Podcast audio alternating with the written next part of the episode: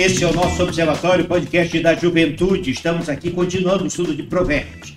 E convidamos você a ler esse fascinante livro da Bíblia. Nesta nosso encontro de hoje, vamos estudar sobre o temor do Senhor. Está conosco aqui Dani, nossa ministra de jovens. Fala pessoal, joia? Jonas, estudante, seminarista, administrador, técnico, engenheiro. Boa noite, pessoal. Tudo bem, Júlia, nossa historiadora. Olá. E estamos aqui para aprender mais do livro de Provérbios. Temor do Senhor. E começamos com a Júlia. O princípio de toda a sabedoria é o temor a Deus. O que isso significa? Então, eu acho bastante interessante falar sobre isso. E era um dilema que eu tinha quando eu era mais nova. Eu lembro que eu, que eu lia muito livros de provérbios, né? Porque tem aquela diquinha. Tem 31 capítulos, então você lê um capítulo por dia. Então era algo que era tipo da, da rotina dos jovens da nossa igreja. A gente, além de fazer a devocional, a gente lia um capítulo de provérbios. E eu lembro que eu tava lendo lá que fala em Provérbios 1,7 que o princípio, que o temor do Senhor é o princípio do conhecimento, da sabedoria, né? Só que lá em 1 João 4, tá escrito bem assim: No amor não há medo. Antes do perfeito amor, lança fora todo o temor. Então, eu ficava pensando, temor, temor, na Bíblia. Será que é o mesmo, né? Contraditório. E aí, eu comecei a perceber que a palavra temor que está no livro de Provérbios é muito ligada à questão do respeito a Deus, a honra suprema, né, a Deus. Diferente do que hoje na nossa sociedade, o temor é o medo, né? Quando você tem medo, fica apreensivo com alguma coisa, tá temendo algo. Uhum. Mas então o temor ao Senhor é isso, é você reconhecer quem ele é, quem você é e você viver na dependência de Deus, sabendo que ele conhece tudo, ele é dono da própria sabedoria, até como está escrito lá em Provérbios 8 e também no capítulo 9, que fala que a sabedoria é eterna. Se ela é eterna, então Deus é a própria sabedoria, porque só Deus é eterno. Então o temor é isso, é o respeito máximo a Deus, reconhecendo quem ele é. Ah, tem uma, uma tradução, uma análise sobre esse versículo, Provérbios 1,7, que diz que tudo começa com Deus. Uhum. Que bonita essa expressão. Jonas, só a sabedoria humana por si só tem valor? Não, por si só, a sabedoria humana, eu acho que Deus, através da sua graça comum, deu uma sabedoria, né? Mas é claro que pós-queda, muitas coisas foram afetadas. É, inclusive a, a, a nosso, o nosso discernimento, às vezes, de dar uma, uma, uma, um conselho de fato que tem uma sabedoria. Então, por isso que Deus inspira Salomão, para nos auxiliar. Então é vinda diretamente do Senhor. Então, quando a gente olha para o prisma bíblico, a gente não vê só uma opinião de um homem, mas a gente vê Deus falando através de um homem.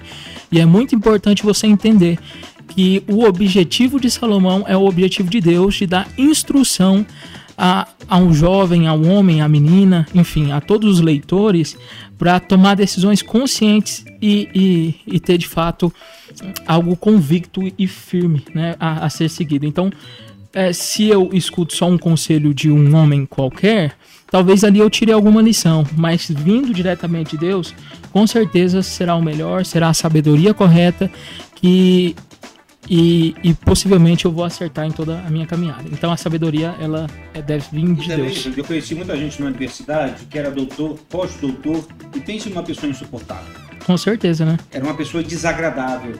É engraçado, né? Porque sabedoria às vezes é muito ligada ao conhecimento e nem sempre é.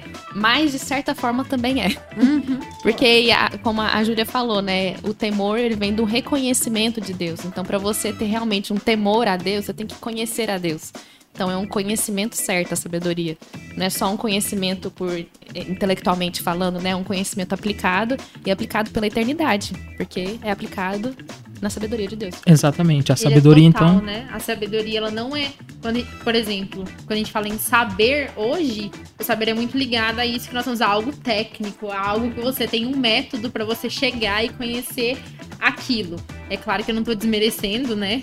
A uhum. metodologia científica de certa forma, mas a sabedoria, ela é algo é um conceito que existe mesmo dentro da sociologia, que é omnilateral, né? Ela é completa, ela pega todos os lados, seja a vida prática enquanto cidadão, porque quando a gente lê provérbios, a gente vê a dona de casa falando, a esposa falando, o filho falando, o pai falando, são para as crianças, educação de crianças, pessoas preguiçosas, pessoas que se acham maiores do que o rei, servos, para todo mundo. Então é uma sabedoria que ela vai englobar todas o tipo de conhecimento, formas de conhecimento como nós conhecemos, né? Uhum. Seja ele empírico que a gente vê aqui, ou seja algo transcendental. Uhum. E é, eu acho que respondendo ainda a pergunta do Jonas, é por isso que ela tem tanto valor. É.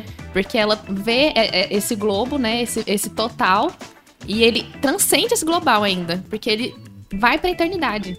Literalmente. Então, assim, uma sabedoria humana às vezes vai resolver um caso aqui, uma briga que tá acontecendo, é, alguma problemática que tá acontecendo, vai, vai resolver pontualmente aquele problema, né?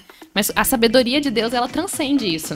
Ela é. vai resolver esse ponto e vai expandir isso. Vai no cerne, né, daquilo. É tão interessante o livro de Provérbios, que inclusive tem muito empresário que não é cristão e utiliza princípios vindo do livro de Provérbios, né? De tão rico que é, de tantas instruções. Inclusive, já vi documentários de empresários de sucesso que se basearam no livro de Provérbios, mesmo não sendo cristão. Então, é um livro de muita instrução e que, com certeza, você jovem lendo, ou você que está me ouvindo, com certeza vai tirar grandes lições.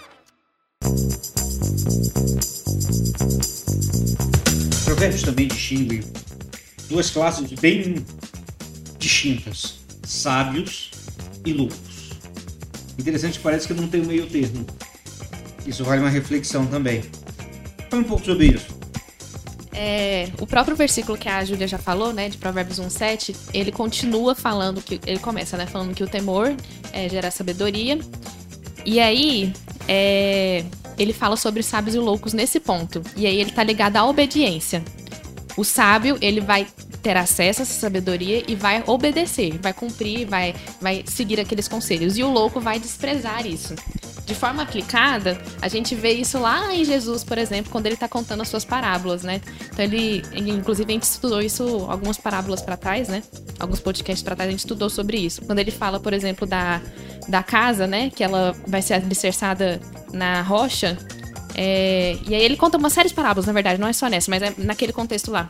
Aí ele fala: é, quem te der ouvido a essas palavras, é, esse vai, ter, vai ser tido como sábio, né? Quem não der vai ser um louco. Então, de novo, ele fala sobre obediência. Sábio e louco, de novo, não está ligado a pensamento. E aí, de novo, é, é contraditório com o que a gente pensa hoje, né? Hoje o louco que vai pro hospício é aquele que não, não cai bem das ideias, né? o sábio é aquele que filosofa demais. Mas aqui na Bíblia, ele tá ligado à prática. Ele tá ligado à obediência. Tanto o sábio quanto o louco teve acesso à sabedoria. Tanto o sábio quanto o louco teve acesso às palavras de Jesus quando ele estava contando aquelas parábolas, né?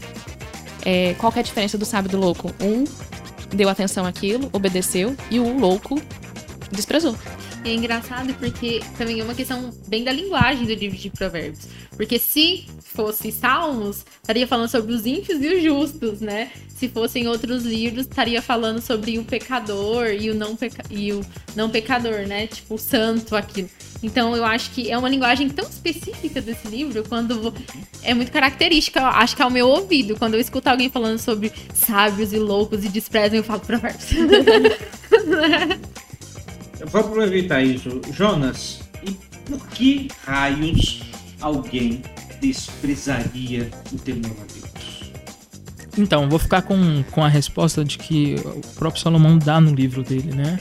No, no verso 10 aí, ele, ele dá um exemplo de que alguém que chega até a outra pessoa e convida para participar de uma emboscada, né? Que eles vão assassinar uma outra pessoa e a outra pessoa ela chega com a expressão que ele diz: Filho meu, se os pecadores procuram te atrair com agrados, não aceitem.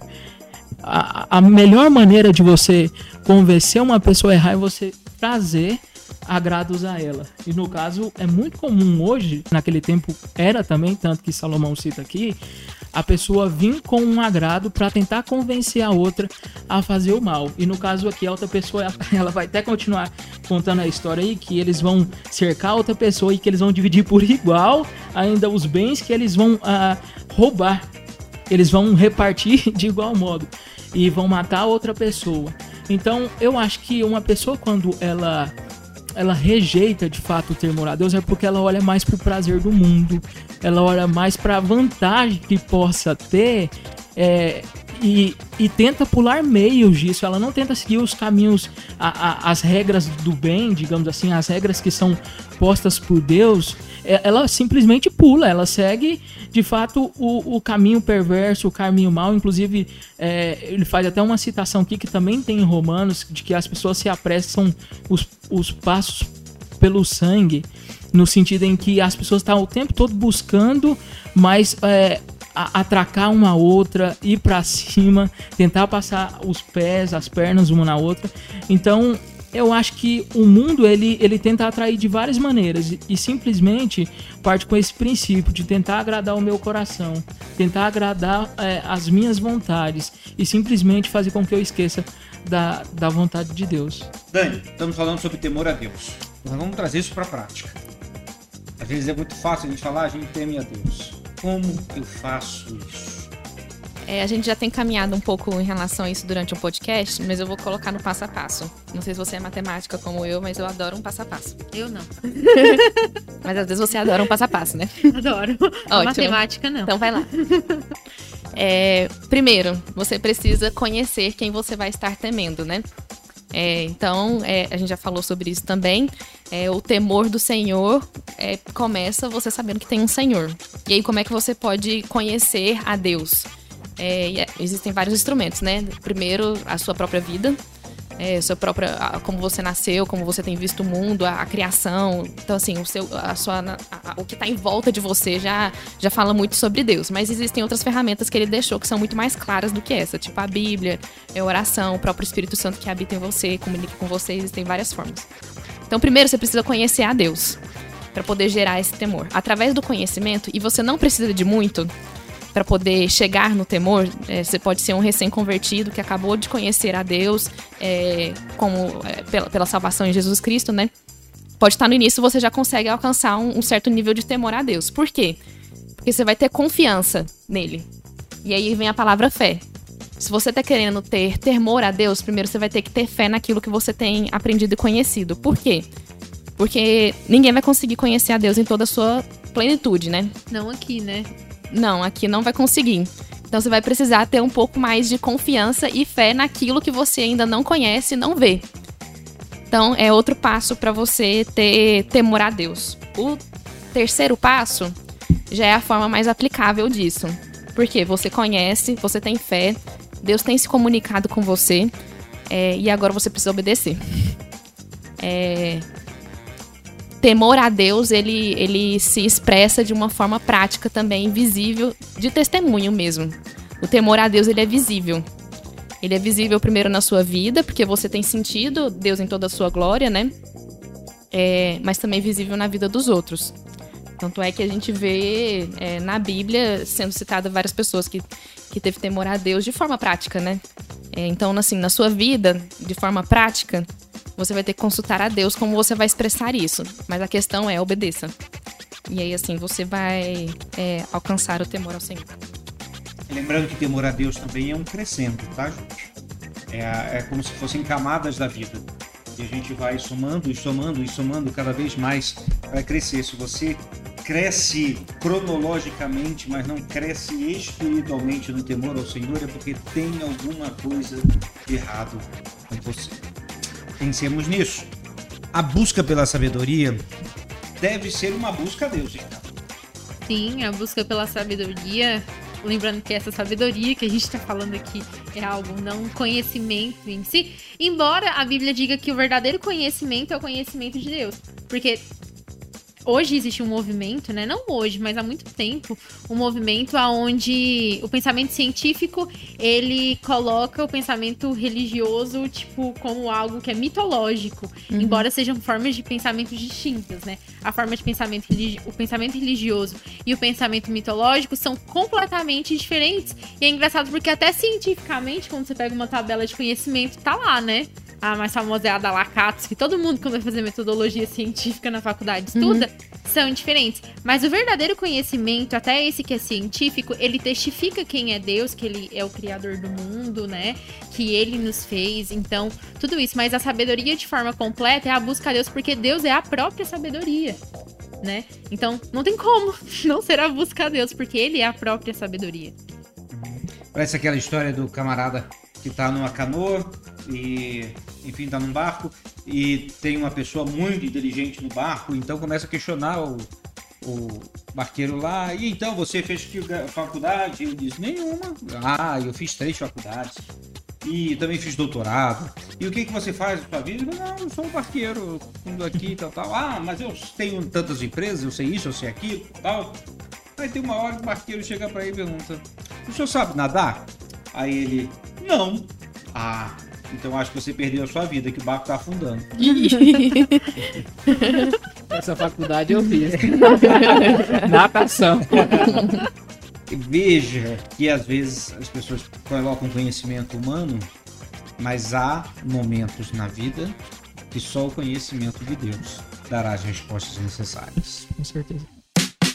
O livro de Provérbios pode ser um guia para o jovem de hoje? Estou insistindo com essa pergunta e a gente precisa pensar, rodada geral, começa com a Dani, termina com a Júlia. Pode, como é, atemporal, então lógico é guia para os jovens, para os adultos, para os velhos, para as crianças, para qualquer pessoa, de qualquer tempo, de qualquer idade, de qualquer situação. É, a gente tem falado muito que o, o, o, livro de Provérbios foi escrito de uma forma prática, né? Ele é estudado de forma prática e, e por ser assim, tem como você praticar isso tem melhor guia do que esse? Que não vive só na filosofia, mas vive na prática mesmo. Foi testado, foi é, aprovado por Deus. Olha, tem o selo de aprovação uhum. de Deus. Então, assim, pode como deve. Jonas. Sim, é um, é um guia para jovens, né? Lá são diversos assuntos, diversas coisas que são tratadas e que com certeza vai orientar boa parte é, da nossa juventude, né? Para a gente tentar mistificar aquela ideia de que jovens são irresponsáveis, né? Que nós seguimos simplesmente o nosso coração. É, acredito que nós temos que seguir com certeza o, o, que Deus nos diz em todas as áreas, em todos os momentos, para evitar dores, evitar constrangimentos, sofrimentos e desde sempre a Bíblia nos alerta a seguir de fato a sua vontade que é perfeita, única e agradável. Júlia. Sim, eu acho que, como os meninos falaram, ele é um livro, um guia para os jovens. E quando eu penso no guia de jovens, também penso nisso que o Jonas falou e até que o senhor pregou na quarta-feira. Ele é tão para os jovens que dá para você aprender com os erros de outras pessoas e não cometer aqueles erros. Você não precisa vivenciar, você pode ler uhum. e evitar, o que é muito melhor. Ah, né? é. Então, sim, é um livro muito prático e um guia excelente para a juventude. Vai a dica, leia o livro de Provérbios. Como eu falei no último podcast, você pode ler também outras versões da Bíblia, versões que sejam mais é, de fácil assimilação, de fácil leitura, como a NVI ou a NVT, que está à disposição também e você pode estudar. Bem, gente, estamos chegando ao fim desse observatório. Nossas despedidas finais. Tchau, gente. A gente se vê na IBD domingo, 9h20. Tchau, gente. Um abraço para vocês. Tchau. Esse é o Observatório da Juventude da PIB Goiânia.